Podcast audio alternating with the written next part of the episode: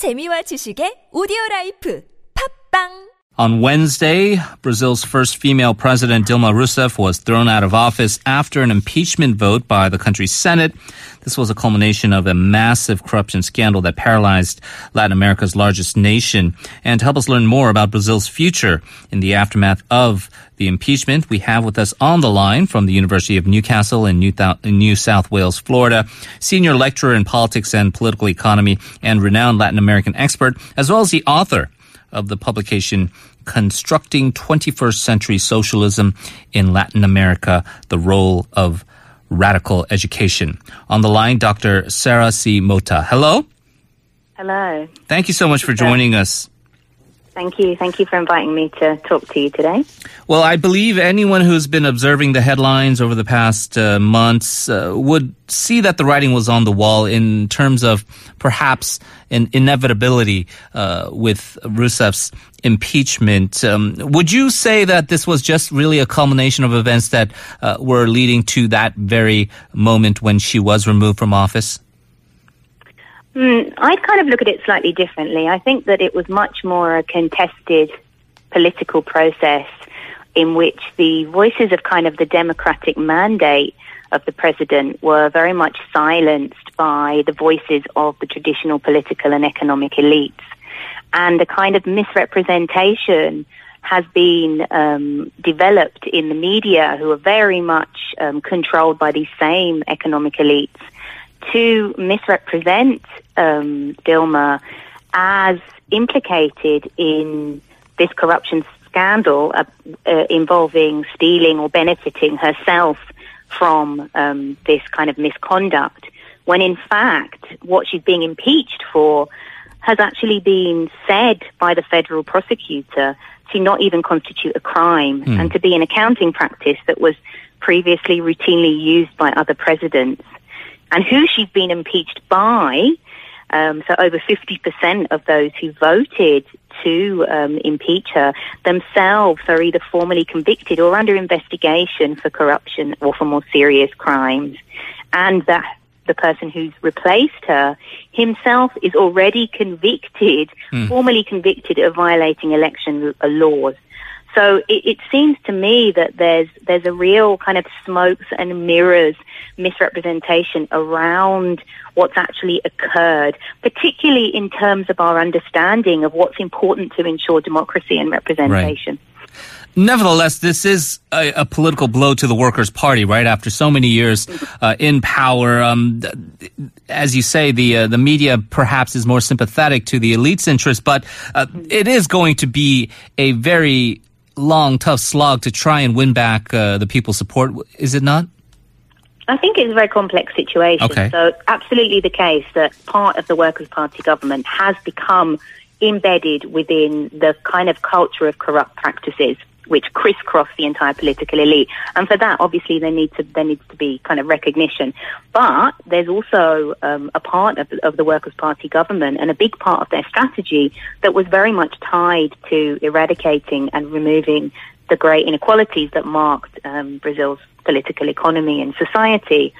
And even though they they have often, long before this actually, there's been a fracturing of their relationship with many of the popular movements and the social movements. Nevertheless, when we look actually on the ground at who's been coming out on the streets, and we see that large sections of the population are actually quite opposed to this impeachment, and actually, it's what it seems to have done, ironically, is actually um, um, strengthened support for the idea that the Workers' Party stands on the side of democracy. Mm. So I actually think the situation is really complex. So yes, and there are some fractures. Yes, there are some fractures vis-a-vis kind of misconduct. Yes, there are some fractures vis-a-vis the relationship of the Workers' Party to civil society. But the push and the way it's been pushed, this process, has actually, I think, in many ways backfired and has, and has actually polarized the situation. So I'm not really sure. I think so- it's actually quite complicated. Yeah, it is as the way you've described it. Uh, The uh, the elites, as we've been terming, let, let's say the the conservative side, uh, obviously uh, their their political goals are clear, and as you say, the situation is politically very complex. This is in in any way is it an indictment on uh, the previous administration Lula da Silva I know they did not necessarily support those policies mm. but largely uh, very credited with some economic development um, also respected internationally uh, do we see a situation and I know this is a very far removed situation but yeah. a situation like Thailand where you have a populist leader like Thaksin Shinawatra and and his followers and and their kind of struggle for power against that country's elite it's very interesting. I think that the, the, the, there's always been this antagonism. I think that the, the political and economic elites have always been very mistrustful of the Workers' Party and of the movements and civil society organisations associated with the party.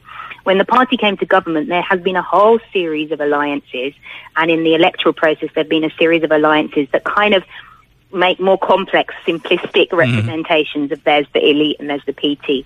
However, I think what's brought this to a head really is a situation of economic crisis, economic recession.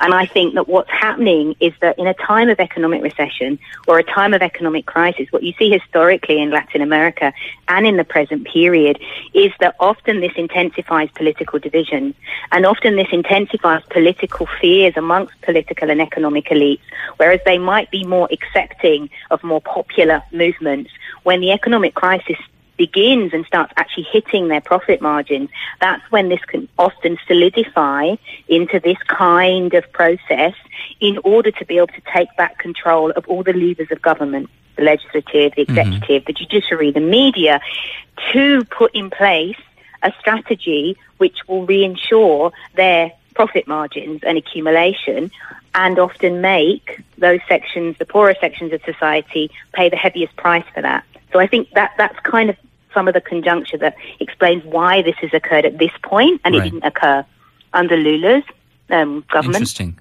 Uh, mm. Do you foresee a continuous instability in the nation, or I suppose even, uh, I guess, uh, bringing this discussion more broader to the uh, Latin American context, where there is that inherent uh, tension between socialist ideals and principles, and and this idea that I suppose there's a more reactionary force that really does want to control all the levers of power. What what is Brazil's politics looking like uh, in the next few months and years, in your view?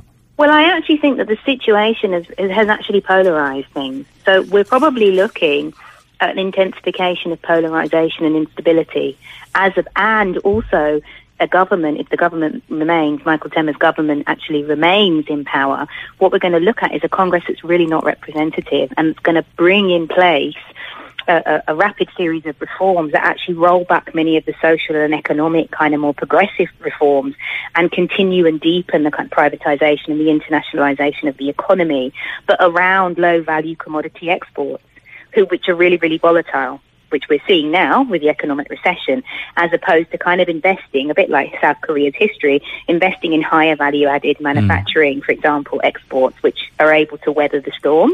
Right. So what you're going to see is probably an intensification, if, if this government stays in place, is an intensification of inequalities. And also with that, I think an intensification on some lines of instability. So I don't actually necessarily think that it's going to create the kind of quick fix and stability that perhaps those supporting the impeachment were hoping for. Mm-hmm. Uh. Okay. Uh, it's going to be uh, very interesting uh, to uh, keep track of those developments as we mm. go forward. Dr. Motta, thank you so much for joining us. Really appreciate thank your you. time. Thank you very much for asking me. Dr. Thank Sara Motta from the University of Newcastle in Australia.